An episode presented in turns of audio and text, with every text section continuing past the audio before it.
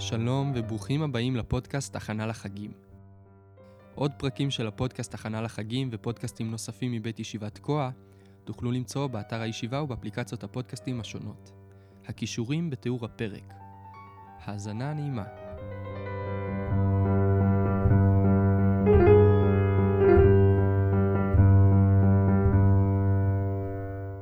כל העסק הזה של ניקיון לפסח הוא בעצם סוג של מלחמה ארוכה. זה מתחיל בהרשת תותחים, שהיא מתחילה כאילו חודשים לפני. אתה עם חמץ ואתה הולך לחדר, השתגעת. יאללה, ילד המסכן שמסתובב עם הבייגל ובסך הכל רוצה להביא את הבובה מהחדר. וזה ממשיך הלאה עם כאילו אה, מלחמות גבול כאלה, כאילו אתה מתחיל כזה לעשות אה, מלחמות טקטיות בחדרים המרוחקים, ואז לקראת הסוף מתחילים ככה להיכנס לתותחים הכבדים, וה, והמלחמה נמצאת בשיאה באזור המטבח, הקרבות כאילו באיתנם, ואז כאילו בסוף יש איזה מין הכרזת ניצחון כזאת כאילו גדולה ועושים ככה שורפים את הדגלים של האויב או משהו כזה זה נראה לי מאוד יותר התיאור של, ה, של הקרב המתחולל כאילו בבית שלנו שבמקרה הזה השנה אני לא בטוח אם אני יכול לנצח אותו בכלל או שאני מנהל איזה מין מלחמת מאסף כזאת אבל זה לפחות החוויה שלי. זה משהו אחר לגמרי זה כמו הבחור שהחברה זרקה אותו. הוא עכשיו כאילו בשביל להיפטר ממנה, הוא לא רק מוחק את המספר הטלפון, ולא רק כאילו מוציא את כל החפצים שלה, זה, זה הרבה יותר מזה, הוא כאילו חייב להתחיל לשרש כאילו אחריה, אתה מבין? הוא חייב להתחיל לשרש אחרי כל דבר שמזכיר לו אותה, הוא חייב כאילו להוציא החוצה גם את הכיסא שכאילו פעם היא ישבה עליו, וגם את הגבינה שהיא אכלה, הכל כאילו, זה, זה לאט לאט כאילו כל דבר שהוא כאילו מזכיר לו אותה, זה לא, לא, גם זה צריך לצאת החוצה, גם זה צריך לצאת החוצה, הכל, הכל, זה לא, אסור להשאיר שום שריד כאילו, לזכר, מה כל דבר שמזכיר אותה. ובסוף, אחרי שאתה כאילו מאסף כל גל של זיכרון ממנה, אתה מאגד את הכל לתוך חבית אחת ושורף את הכל לדיראון עולם. כך שלעולם לא תצטרך לזכור אותה. ו- וכל זה מתוך איזושהי תקווה שבאמת בפנים, כאילו, באמת תצליח כאילו להתגבר עליה, תיפטר ממנה, שאתה כאילו כבר לא... התקדמת הלאה בחיים. הבנתי. ואתה חושב שזה באמת עובד כאילו כל העסק הזה של להפוך את, העס... את החמץ לסרט אמריקאי? זאת אומרת גם בסוף בסרט האמריקאי אתה יודע מה קורה בסוף כאילו. בסוף איכשהו מוצא איזה זיכרון ישן ממנה והם מתאהבים מחדש. זה קורה אחרי שבוע. למה פסח הוא רק שבוע? כי עד אז כנראה אתה בסוף השבוע אתה כבר תמצא איפה שהוא חמץ לא? האמת שכמות האמצעים שאנחנו משתמשים בהם פה בסיפור הזה של החמץ היא פשוט לא סבירה. זאת אומרת, זה מתחיל בניקיון, שהוא כאילו נגיד קטע שהוא לא יודע כמה הוא נמצא בתוך הספרים של ההלכה, אבל הוא, איך אומרים, תופס הרבה מקום בתוך חיי הבית היהודיים. אחר כך יש את הטקס היהודי, כאילו שבאמת, בטופ 10 כאילו של הדברים המוזרים שאנחנו עושים, זאת אומרת, אבא לוקח כובע בלשים, מסתובב בבית בחדרים ובולש אחרי החמץ עם אמצעי הכי מוצלח שהוא הצליח לחשוב עליו, שזה כמובן נר ונוצה. כי איך אפשר אחרת לחפש משהו עם כובע בלשים בלי נר ונוצה וזכוכית מגדלת ומונוקול כאילו ככה כאילו בודקים חמץ. עכשיו זה לא משכנע שכאילו פעם לא היה להם חשמל כי גם היום הרבה יותר קל למצוא משהו עם, עם כאילו עם אור בחוץ מאשר עם הדבר המסויט הזה שאתה לא רואה כלום זאת אומרת כאילו עושים קצת עם חמץ ואז כאילו אומרים טוב בוא נבדוק קצת אז מדליקים את האור כי או, או שעושים משהו ביום כי זה פשוט לא סביר. מיכאי אתה קורא פה תיגר על כאילו יסודות בגמרא כן שכאילו אמרו ש, שדווקא שאהבו את אור הנר אמרו שאור הנר יפה לבדיקה. אני אין, אין, אין לי אלא להסיר את הכובע בפני חכמינו היהודים שכמובן ידעו הרבה יותר טוב ממני כל דבר שרק אפשר אבל אור הנר הוא מצוין לבדיקה פשוט לבדיקה אחרת כנראה, כי זאת לא הדרך ההגיונית להתפטר מ... אה, אני לא יודע מה, חתיכות כאילו אה, עם קרקרים מפוזרים ברחבי הבית. אז אחרי שכאילו ניקינו ועשינו כאילו את הטקס הדתי הזה שקוראים לו לבדוק, שהוא עושה כל מיני דברים, אבל לבדוק הוא לא, אה, אז אנחנו עושים עוד טקס דתי שקוראים לו כאילו ביטול, ואז אומרים כמה מילים בארמית. נכון שזה כאילו גם איכשהו קשור כאילו למלחמה בחמץ ואז אנחנו הם, הם לוקחים את החמץ שנשאר ושורפים אותו, כי, זאת אומרת, באיזה דרך אחרת אפשר להתפטר כאילו מחמץ, נגיד כאילו פשוט לזרוק אותו לפח. זה לא אופציה או משהו כזה, אז אנחנו מוכרחים כאילו לעשות מדורה, ואז בסוף אנחנו עוד פעם אומרים כזה, אה, מבטלים שוב ואומרים עוד כמה מילים בארמית. אה, זה קצת לא סביר, כאילו, זה לא צורה הגיונית להתנהל מול דברים שאנחנו רוצים להשמיד, זאת אומרת, זה קורה מדי פעם שיש דברים שאנחנו צריכים להשמיד או אסור לאכול אותם, לא יודע, אה, בשר וחלב שהתערבבו, או לא יודע מה, כאילו אם למישהו יש כאילו עבודה זרה שהוא ייבא מאיזה הודו או משהו, אמ, אבל אנחנו לא אמ, עושים ככה, זה לא סביר. כאילו אתה אומר שפשוט יש פה, יש פה overkill.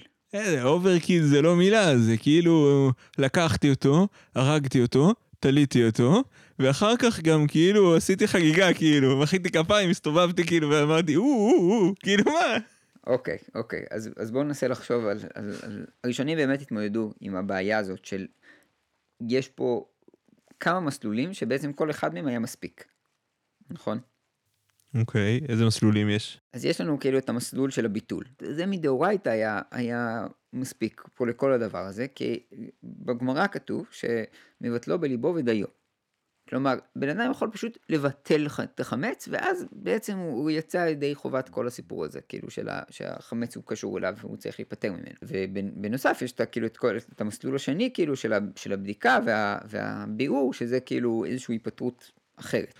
יש לנו שתי צורות להיפטר מהחמץ, או לבטל אותו, שזה מין איזה טקס וודו כלשהו, אמ, או פשוט אה, להוציא אותו מהבית. זאת אומרת, אה, לנקות, כאילו, ולבדוק ולהוציא, משהו כזה.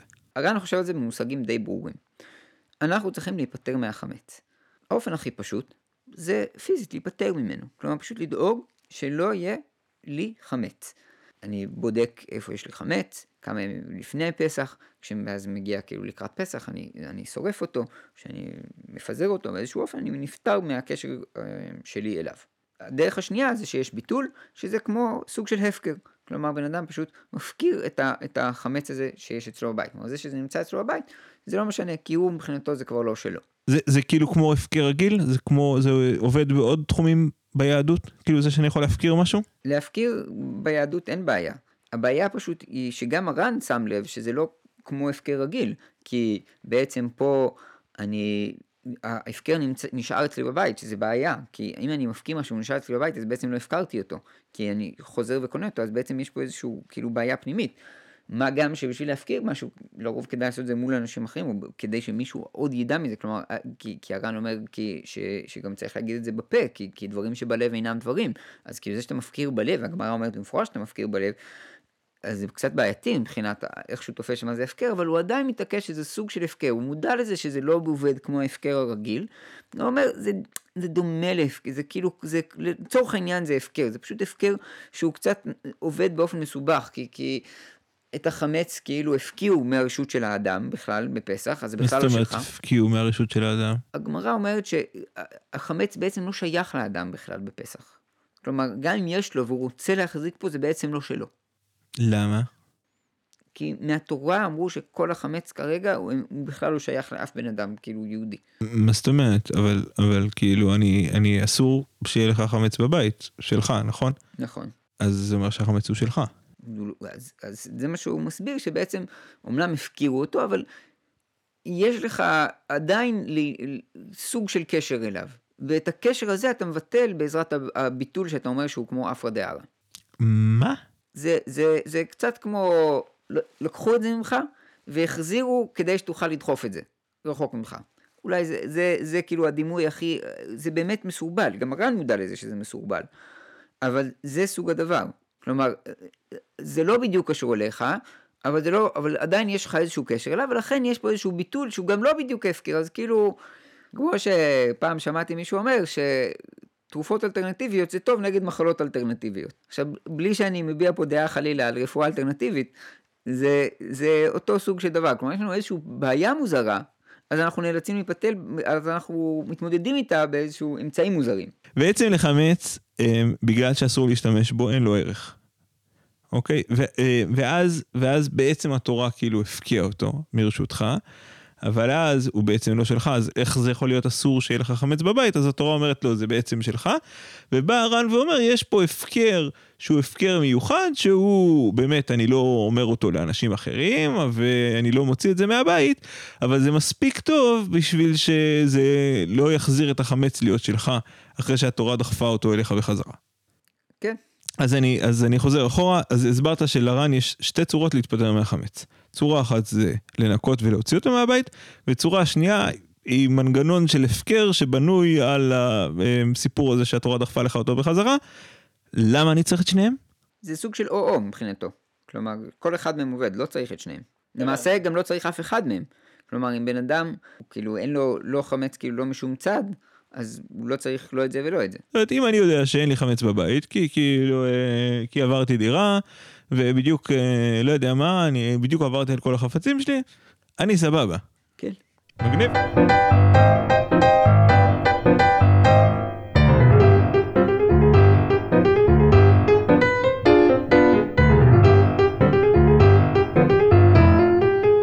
אה, טוב, לעומת השיטה רציונלית. לא יודע אם רציונלית, זה כאילו, הכל זה כסף ש, שאתה כאילו הצגת, זאת אומרת חמץ הוא רכוש, ומרכוש נפטרים כאילו ב, ב, על ידי זה שמפקירים אותו, אה, או מוציאים אותו. אני רוצה להציג אה, אה, ראשונים אחרים, שבעיקרם זה הרמב"ם, לפחות בצורה שאני מבין אותו, והטור. הרמב"ם פותח בהצהרה של יש מצווה בתורה, והמצווה בתורה היא להשבית את החמץ, והשבתה זה דבר שעושים בלב. הוא בכלל לא פותח את זה שאני צריך להוציא את החמץ מהבית. זה נראה לו, מה, מה, מה זה קשור? אם אני צריך, מה שאני צריך זה לעשות ככה. ועכשיו תהיו איתי. אתה יושב, מדמיין, חזק חזק חזק, איך הכיכר הלחם הזאת שנמצאת אצלך בבית, היא בעצם מקובצת מעפר הארץ. היא עפר, היא, היא, היא עפר הייתה, אל עפר תשוב. אין לה שום משמעות מעבר להיותה גוש של עפר. ומבחינתי, היא עפר. ואני צריך לשבת ולעשות מדיטציה חזקה, חזקה, חזקה, חזקה, חזקה, ולהגיד שבעצם כל החמץ הוא עפר. מה, מה זה מבחינתי? אם תאכל את זה אתה תסבע, נכון? אם, אם, מה, מה זה אומר שביטלת אותו כאילו במחשבה שלך?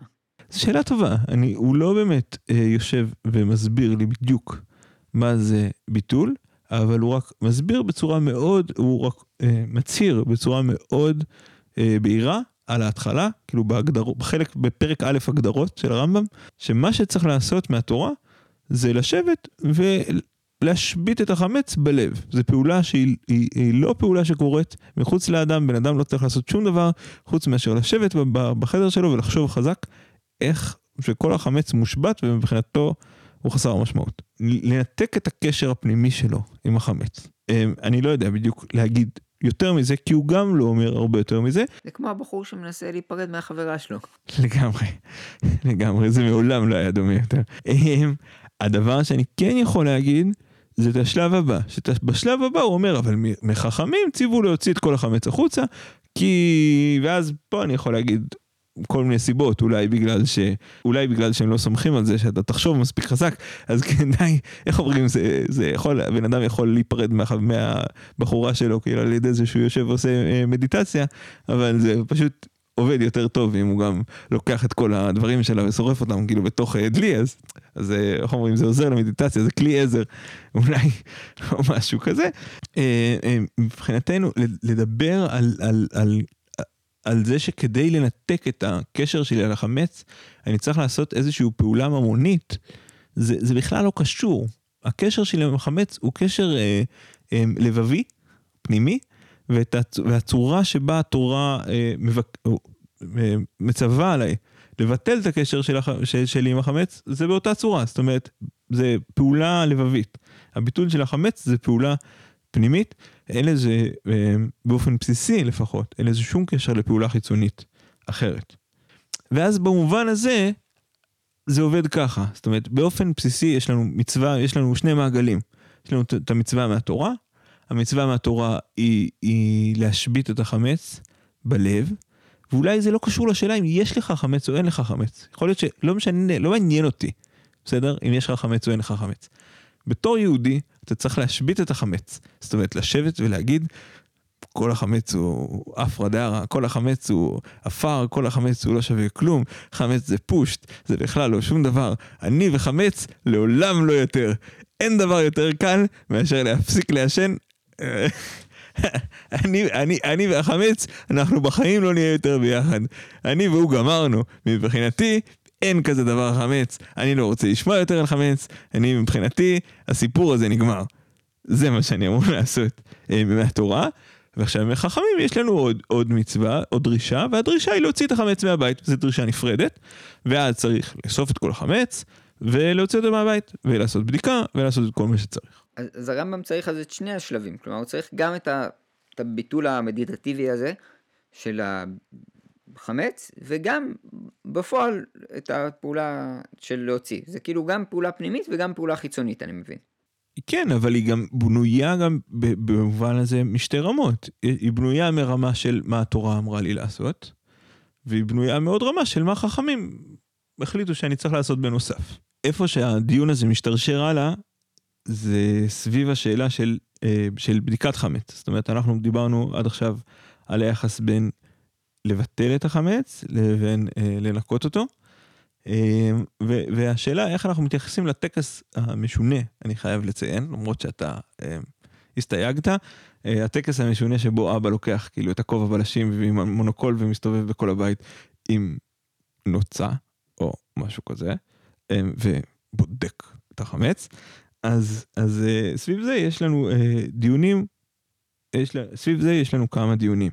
דיון אחד, זה נגיד מה קורה עם מישהו שבדק משום מה בי"ג, נגיד, בגלל שהוא ניקה את כל הבית שלו, בגלל שאימא שלו אמרה לו שהוא חייב. אז הוא בדק ועבר, ואין לו בכלל חמץ בבית. עכשיו, האם הוא צריך לבוא ולבדוק? זה שאלה אחת. שאלה אחרת, היא נגיד מישהו שהוא פשוט יוצא מהבית ומוכר אותו לגוי, סבבה? מכר את הבית שלו לגוי, אין לו בית, הוא גם לא יחזור אליו. הוא לא יחזור אליו בחיים, זהו. הוא החליט שהוא הולך עם התרמיל שלו, ו- ונגמר. הוא ובתים זה נגמר, הוא הופך להיות הם, הם, הם, איש חסר, חסר כסף, הוא חי רק מתיק ודירות של Airbnb. זהו. אין לו יותר בית, אין לו יותר, כאילו, הוא, הוא והסיפור הזה גמרנו. והשאלה עכשיו, האם לפני שהוא יוצא מהבית ומוכר את הבית שלו לגוי, האם הוא יצטרך לבדוק אותו? אנחנו מדברים פה על לפני כאילו ערב פסח לפני כאילו זמן הבדיקה. אה, אנחנו מדברים פה על מישהו שעושה את זה כאילו כן בתחילת חודש ניסן היהודי החליט שהוא ובתים זה גמרנו ומהיום הוא חי רק בדירות Airbnb סיפור אמיתי תבדקו אותי בגוגל. אה, ועכשיו אה, ועכשיו האם הוא צריך לבדוק זאת אומרת אני לא יודע מי העלה בדעתו את הרעיון שאולי הוא צריך לבדוק. כאילו זאת אומרת מי בא לשאול את זה בכלל. ופה אנחנו רואים את, ה, את הרעיונות של השולחן ערוך, מי לנו גדול מהשולחן ערוך, שהוא בא ואומר, מה זאת אומרת? מה אכפת לי ש, שאין לך חמץ בבית, שהסתכלת ו, ובדקת ואין לך חמץ בבית? זה בכלל לא רלוונטי. הגיע כאילו, הגיע אה, ערב בדיקת חמץ, אתה צריך לבוא ולבדוק חמץ. זאת אומרת עם הכל, עם הכובע ועם הזכוכית מגדלת ועם הנר ואתה תעשה את כל, ה, את כל ההצגה. למרות שעשית את זה כבר בערב הקודם. אז זה לא רלוונטי הערב הקודם, כי בדיקת חמץ היא, היא בכלל לא פעולה של, היא לא קשורה לפעולה של לנקות את הבית. היא הרבה יותר קשורה לפעולה של, אמ, אמ, של המדיטציה. זאת אומרת זה לא רלוונטי האם יש לך חמץ בבית או אין לך חמץ בבית, זה שאלות טכניות לא חשובות. אתה צריך לקיים את טקס בדיקת החמץ.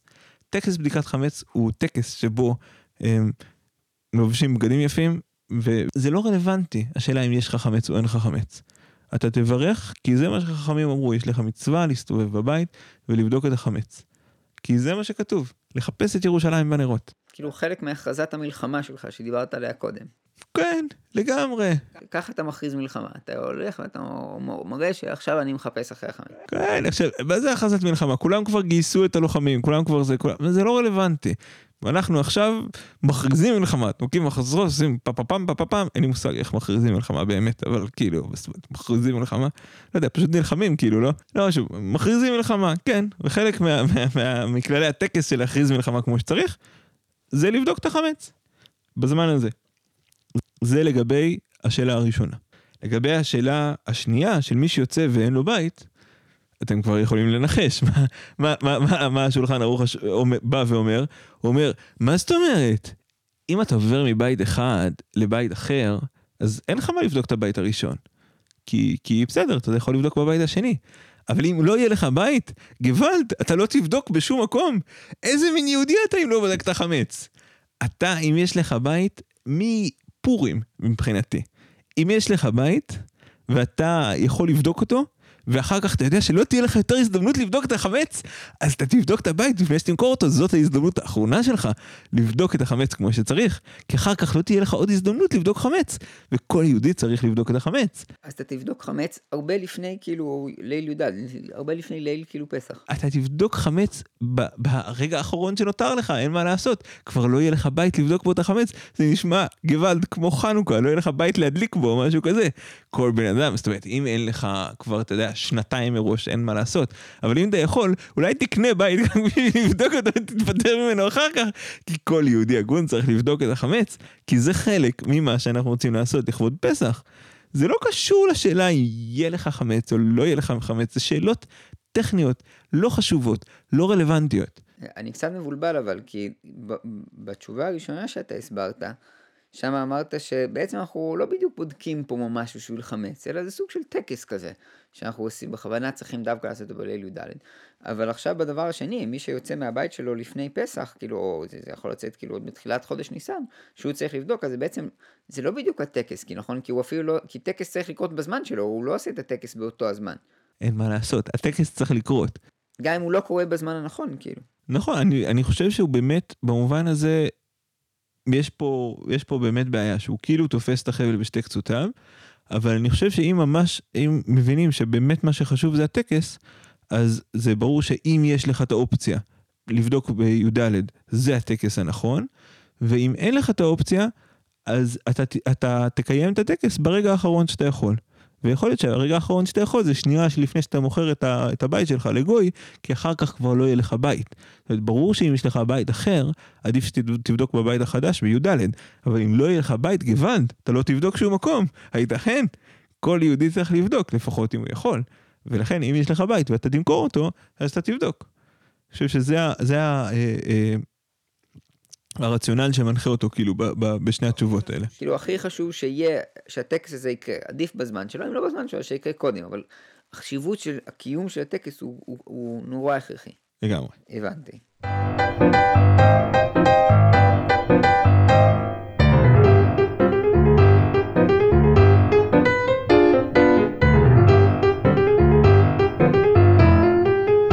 אז אני חושב שכל אחר אפשר למצוא בתוך הרימה. הרימה מתעקש להסביר את הסיפור הזה שהזרקור הוא עדיין באמת על החמץ ועל הבדיקה שלו ועל להיפטר ממנו ולמצוא אותו ולזרוק אותו החוצה.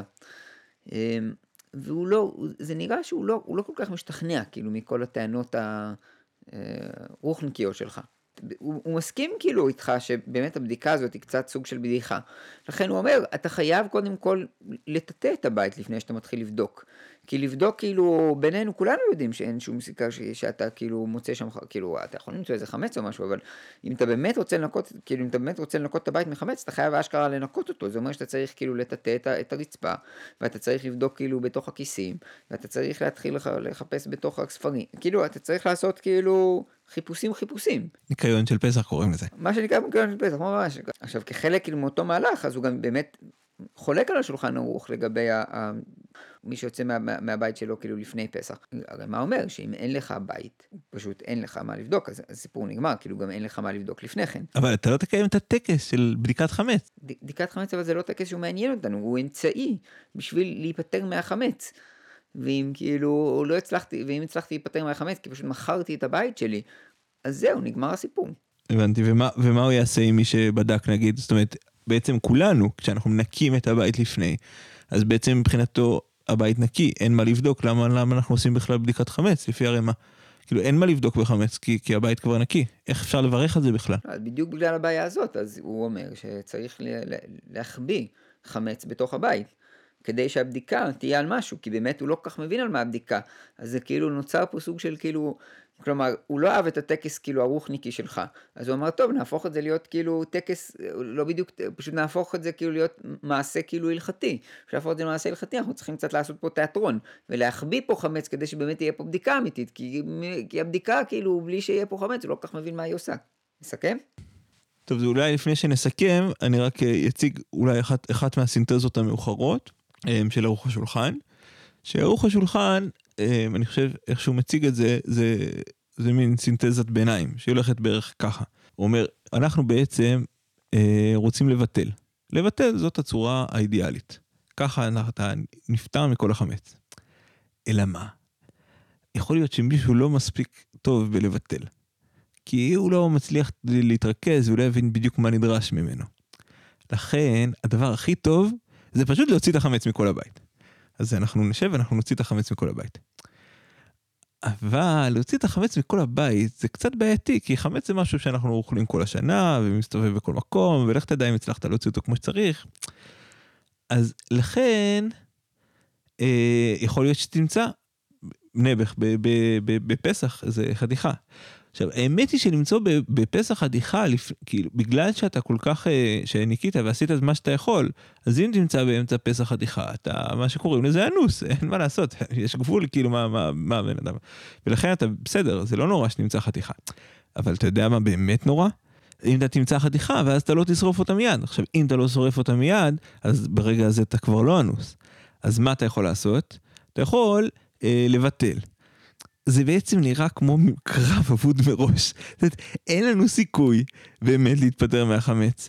אני לא יכול לבטל כמו שצריך, ואני לא יכול לבדוק כמו שצריך, ואני לא יכול לעשות את שניהם, וברור לי שעם כל זה שאני בודק, ועם כל זה שאני מבטל, תמיד יהיה את הסיפור על הדודה שמצאה את ה... את ה ב, ב, בסוף בדיקת חמץ, בארון חשמל, הם מצאו את החלה ש... פעם, לא יודע מה, מישהו שם להם שם בגלל איזה משהו, או שהם ימצאו למעלה את ה... את ה לא יודע מה, את הפיתה שהילד החביא. אין מה לעשות, זאת אומרת, להתפטר מחמץ, או מהבחורה, אתה בחיים לא תצליח. אין מה לעשות, כאילו, אה, עכשיו, אנחנו בעצם יורים בכל התותחים במין קרב שהוא אבוד מראש, כי זה כל מה שאנחנו יכולים לעשות. זה לפחות הצורה הזאת. יפה, שנזכה ככה לצאת מ... כל, כל שעבודנו לג... לגאולה. אז בואו ננסה לסכם. בעצם ראינו בהתחלה שיש לנו בעצם כפל של שלוש דברים. אנחנו מנקים את הבית לפסח, אנחנו בודקים אותו, ואנחנו גם אה, אה, עושים אה, ביטול, מבטלים אותו. אה, ראינו את, אה, את הרעיונות של הר"ן ושל התוספות, שבעצם הם באים ו- ואומרים שבעצם יש פה שני מסלולים, ואני בעצם מוצא את שניהם במקביל. המסלול של הביטול הוא, הוא בעצם דומה לרעיונות של הפקר, זה בשייכות שלי לחמץ היא שייכות ממונית, והדרך שלי להתפטר מהחמץ זה כמו שאני מתפטר ממשהו שאני לא רוצה אותו, אני פשוט אה, אה, מפקיר אותו. אני מתייחס אליו כמשהו שהוא לא שלי, עם איזה שם תסבוכת, כי זה, אין לזה אה, ערך כלכלי, משהו כזה, נשאיר את זה בצד. ו, והמסלול השני זה לבדוק ולהוציא את החמץ. זה הצורה שבה הר"ן והתוספות אה, תופסים את הדברים. הצורה שבה הרמב"ם והטור, אה, שלפחות ש, שראינו, היא לבוא ולהגיד מה פתאום. מה, אה, באיזה מובן אני מתייחס, הצורה שבה אני מטפל בחמץ היא על ידי השבתה בלב. ו, וכל הסיפור הזה של השבתה בלב הוא בכלל סיפור מעוני, זו, זו צורה אחרת של, שבה אני מתייחס אל הדברים. זה שאני צריך לבדוק, לחפש ולבדוק את החמץ, זה באמת, זה עניין נפרד, זה עניין אה, מדברי חכמים, יש לי מצווה נפרדת. זאת אומרת, יש פה שתי מצוות נפרדות. המצווה שלי מהתורה היא לשבת ולחשוב כאילו כל החמץ הוא לא שווה כלום, וחכמים באו ואמרו, חוץ מזה תעשה גם משהו אה, אה, פרקטי ותוציא את החמץ מהבית. אחר כך ראינו דיון לגבי השאלה של אה, מי צריך לבדוק חמץ ומי לא צריך לעשות את הטקס של בדיקת חמץ. ראינו את הרעיונות של השולחן ערוך, שהוא מתייחס לבדיקת חמץ בתור טקס, ולכן אני אעשה אותו גם כשהבית שלי נקי, ולכן אה, אני אעשה אותו, אם לא יהיה לי בית, אז אני אעשה ברגע האחרון שאני יכול, כי זה טקס וחשוב לקיים טקסים. לעומתו ראינו את הרעיונות של הרמ"א שהוא מתייחס לזה באופן מאוד פרקטי וזה באמת אה, אם אין לך בית אז אחלה אין לך מה לבדוק הכל מצוין איך אומרים הרווחת ואם ואם יש לך בית ובמקרה כבר ניקית אותו לפסח ואין בו חמץ אז באמת, בשביל שהבדיקה תהיה בכלל רלוונטית, אז תשים שם כמה חתיכות של לחם, ואז אתה יכול אה, לבדוק אותו, כי אחרת באמת אין כל כך משמעות לבדיקה. פסח קשה ושמח. אז שיהיה אחלה פסח, ושיהיה מה זה כיף. אהלן, אם נהניתם מהפודקאסט, יש עוד כאלה. מוזמנים לחפש ישיבת תקוע באפליקציה שלכם ולמצוא את שאר הפודקאסטים שלנו. תודה ונתראה בקרוב.